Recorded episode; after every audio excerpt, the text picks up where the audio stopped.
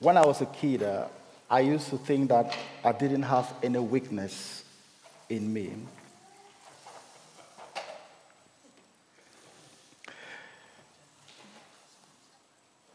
But I'm reminded every day of my own weaknesses.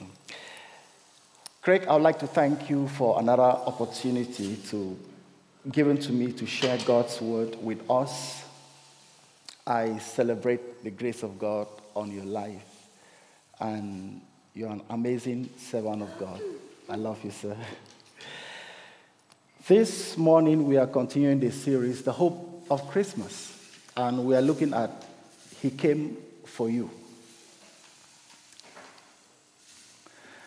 All, relig- all religions of the world represent forms of belief. And these beliefs are explained in many different ways.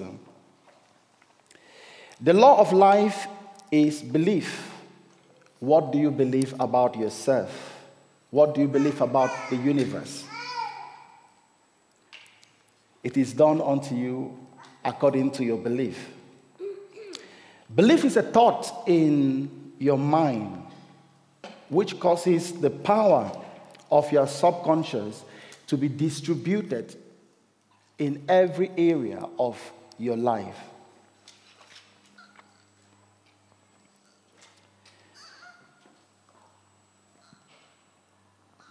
You must realize that the Bible is not talking about your belief in some ritual, in some ceremony, institution, man, or a formula.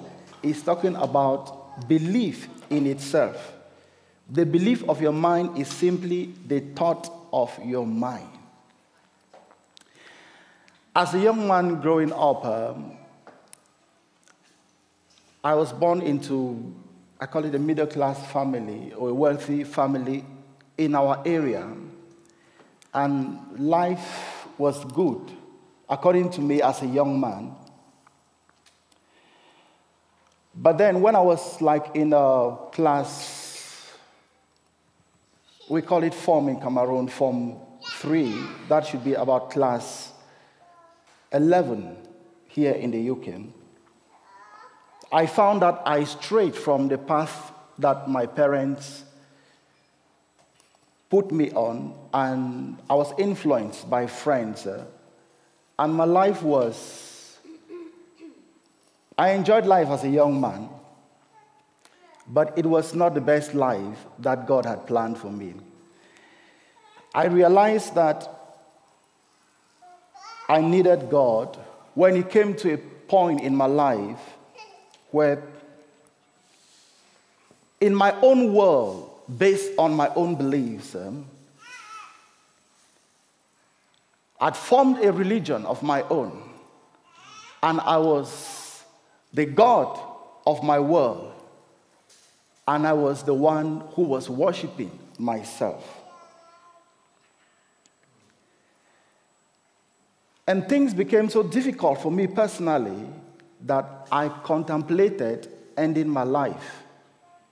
I never disclosed it to anyone.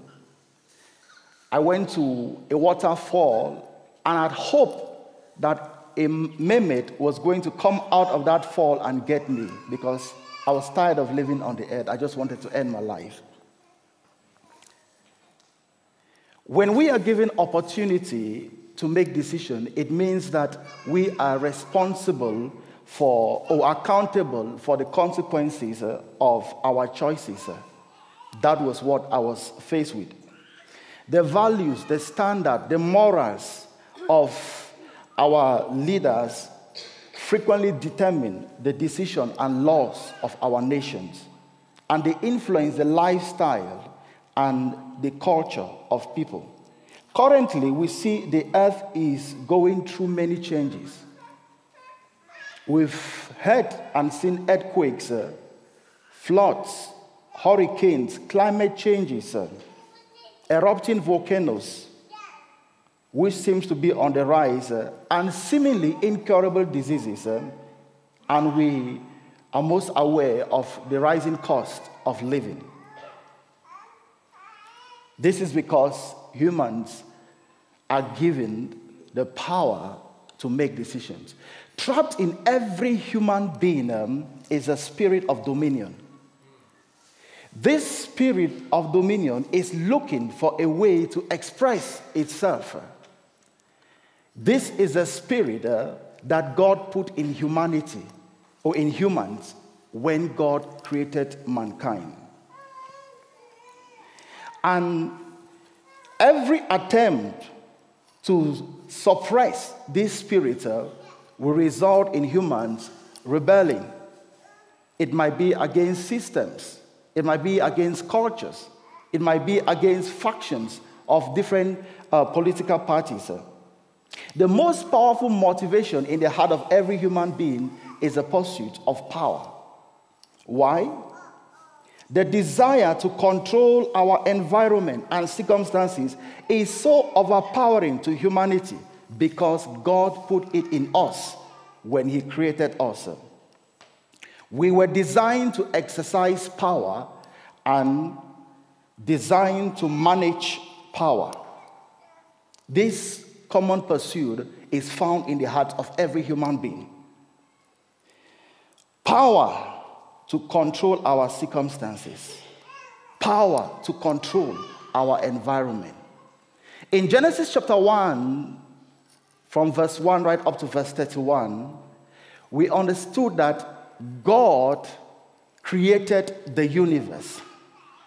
He designed it, uh, He created it, uh, and He dressed the universe. Verse 26 of that chapter 1, the Bible says, God said, Let us make man in our image and in our likeness, and let them have dominion over the works of our hands. So the scripture says God created man in his image and in his likeness. Our core text for this teaching or this preach this morning is from John chapter 1, from verse 1 right up to verse 14.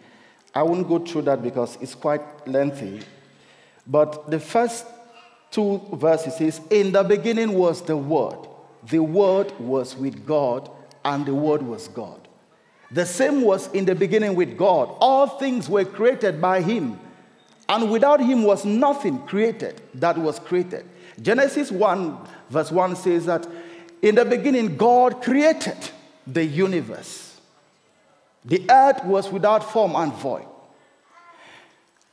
Purpose precedes creation. Before God created mankind, God had designed what or planned what he wanted mankind to do. He had purpose for mankind. That was his manifesto for mankind in Genesis chapter 1, verse 26. He says, Let us make man and let them be in our image and in our likeness.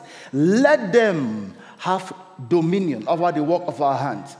After he created man, he says, Be fruitful, replenish, multiply, subdue, exercise dominion over the works of my hands. So we see God created man and he commissioned man to establish on the earth the government of heaven. God wanted the earth to look exactly like heaven, and man was God's representation on the earth. God gave man dominion over the earth. And we understood uh, that man fell from that position according to Genesis 2. He was deceived the woman was deceived. And man's decision, it, uh, we see here, I said before that when we are given the opportunity to make decisions, it's because we'll be accountable for the consequences of the decisions that we make. We see Adam was given that responsibility. And instead of him to guard and protect the earth that, the God, that God gave to him, he submitted it to the devil. The scripture says that Eve was deceived, but Adam willfully handed over what gave, God gave him to the devil. And there was chaos everywhere. Technically speaking, um, God gave man the power, the authority to influence, to distribute, to protect, to maintain, be accountable, and be productive on the earth. But that was lost. When that was lost, that was the beginning of trouble of all humanity. We saw what happened wars, murders, famine, hunger, sickness, disease, all terrible things that happened. But the scripture makes us to understand that God promised that He was going to send a seed, the seed of the woman, who will come and will crush the head of the enemy who was responsible for that fall. In the Garden of Eden, Adam did not lose religion, he lost a kingdom. And the more we understand that what Adam lost in the Garden of Eden is a kingdom, the more we'll appreciate what John says in John chapter 1 from verse 1 to verse 14. It says, And the light shines in darkness, and the darkness comprehends it not. There was a man sent from God to bear record, witness to that light, that all may believe in that light. John says that um, he was not that light, but he was sent to bear record to that light. This is the true light that lights everyone that comes to the earth. The scripture says that he came to his own, and his own received him not. So, God, after he made a promise that the seed of the woman was going to come, he finally came. In Genesis chapter 1, chapter 2, chapter 3, God separated from mankind because of the sinful nature of mankind.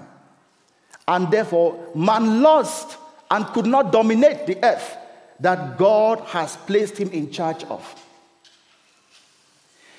In the book of John, John tells us that this word was what created the whole world. This word that was always with the Father, Jesus Christ, he put on flesh. John says, the word was in the world. All things were made by him. And he came to mankind, and mankind refused to receive him. But as many as received him, he gave them power. He gave them authority. He gave them the ability to become sons of God what God intended in Genesis chapter 1, verse 26. Let us create man in our image and in our likeness.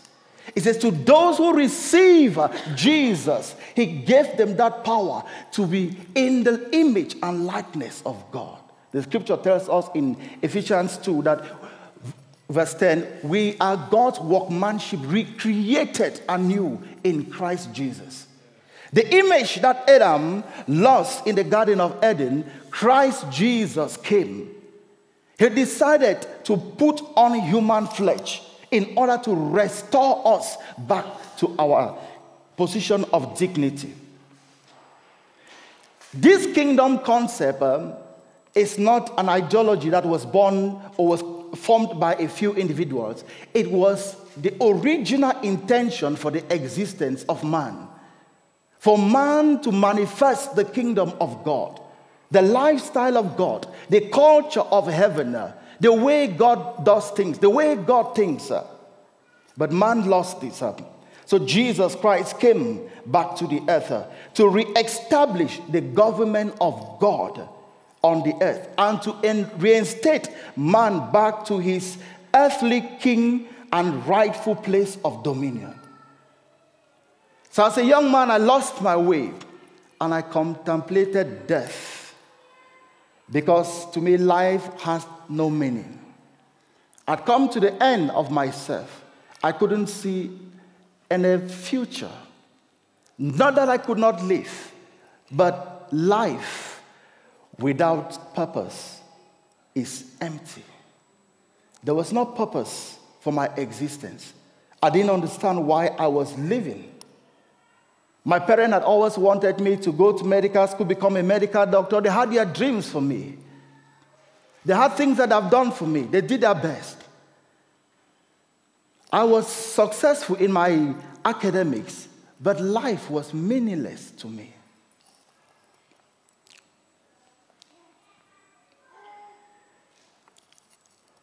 And I thought of ending my life, the life that I did not create.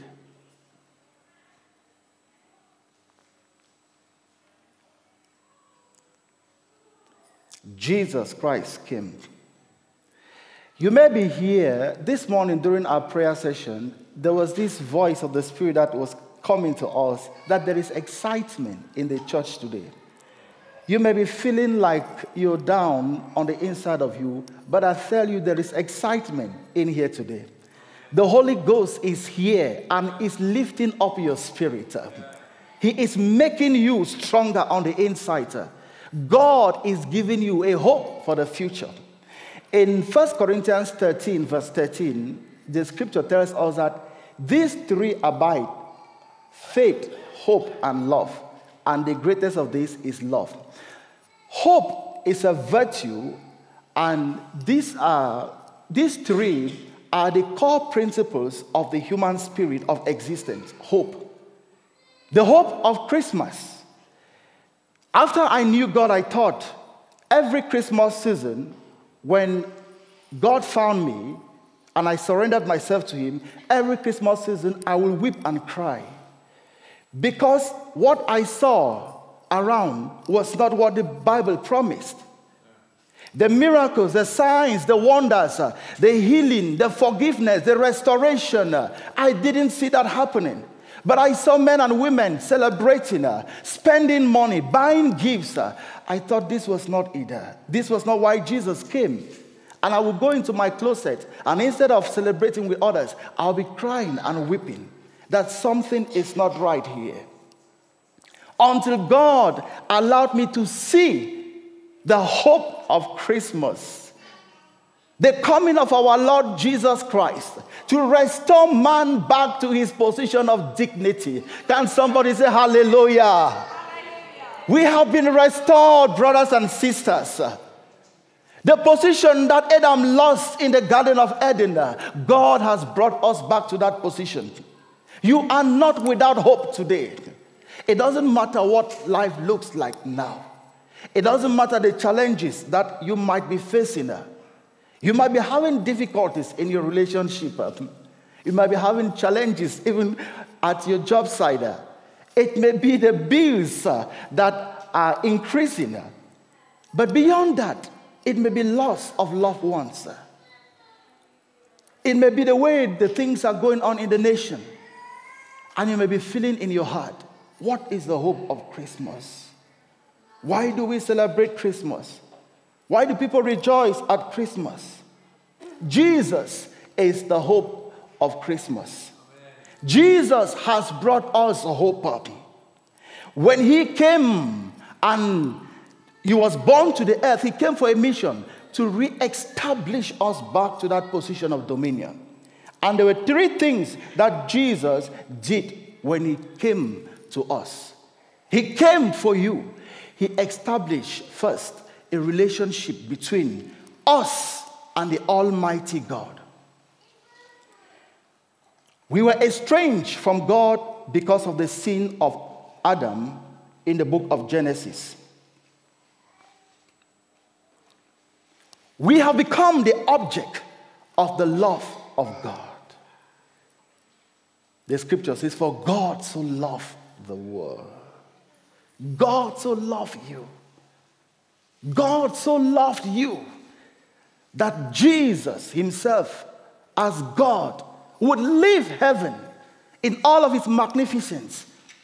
He came down, put on human flesh, expressing His love for you.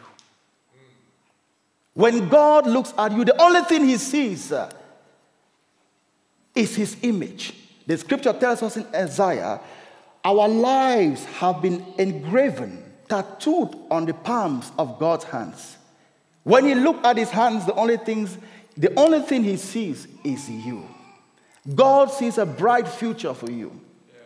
It doesn't matter how things may seem hopeless in the world, but God sees a brighter future for you. When we look at this, uh, we see the second thing that Jesus established for us when he came, um, he established our dominion over the devil. In Matthew 10, the scripture says, Jesus gave his disciple power. He says, tread upon serpents and scorpions and over all the power of the enemy, and nothing shall by any means harm you. Jesus has given us power over the enemy. He has put Satan where he belonged. In Colossians 1, verse 15 to 21, the Bible says, He spoiled powers and principalities. He disarmed them and He restored us to a position of authority. Lastly, Jesus um, has restored us back to our origin that God intended for us with Himself. James chapter 1, verse 18 tells us that uh, we were not born by the will of man. John 1, verse 13 says that to those who received Jesus, He gave them power to become sons of God. These are those who were not born by the will of human beings. You were not born through flesh or the intention of your earthly parents to have children. It says, when you were born again, you were born again by the incorruptible word of God that lives and abides forever. The word of God produced you. You are an offspring of God, God's very offspring. You carry God's genetics inside of your being. It's not going to happen when we get to heaven. When Jesus Christ came, He restored us to our original self. We are now sons of God, brothers and sisters. We are now children of God. As He is, so are we in this world. We can rejoice uh, in the midst of hardship. Hmm. Though we do not allow hardship, uh, we do not celebrate difficulties. Uh, but in all these things, the scripture says, we are more than conquerors. Hallelujah. You are more than a conqueror, irrespective of what you are experiencing irrespective of what you are going through, irrespective of, of how bleak things may look around you, the scripture says, You are more than a conqueror through Christ Jesus. I am more than a conqueror. These human kingdoms were designed to elevate families and subjugate and oppress different people. But yet, the true kingdom of God lives. And that is the kingdom that Jesus Christ came preaching. John came to announce the coming of Jesus. And when Jesus came, it says, Repent, for the kingdom of God is here. He has brought that kingdom. He has restored that kingdom.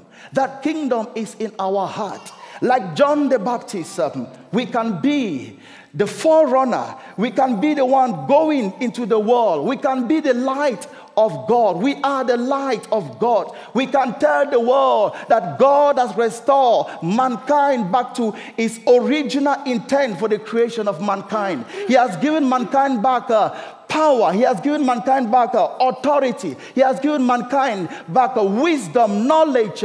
All these things are available with the coming of Jesus. He came for you, He came for me. When I understood this, I began seeing the reason why I should live. I now understand that I could rise up every day, be joyful for the expectation that God brings to me in that day. So, the hope of Christmas gives you strength. The hope of Christmas gives you a future, it gives you a sense of purpose. Look forward to tomorrow as you look up to Christ Jesus. You're expecting God to do what He said He would do. And, brothers and sisters, I bring you good news. Jesus Christ came for you. You love Him. You believe in Him. You have received Him. Remember that He has restored you back to the position of authority he has given you back a sense of purpose. You are with hope in the world. Christ in you is the hope of glory. Give this hope to our world. May the Lord bless His word. May the Lord bless our hearts as we embrace the true meaning of Christmas as we embrace Jesus, the hope for today and the hope for tomorrow. Amen.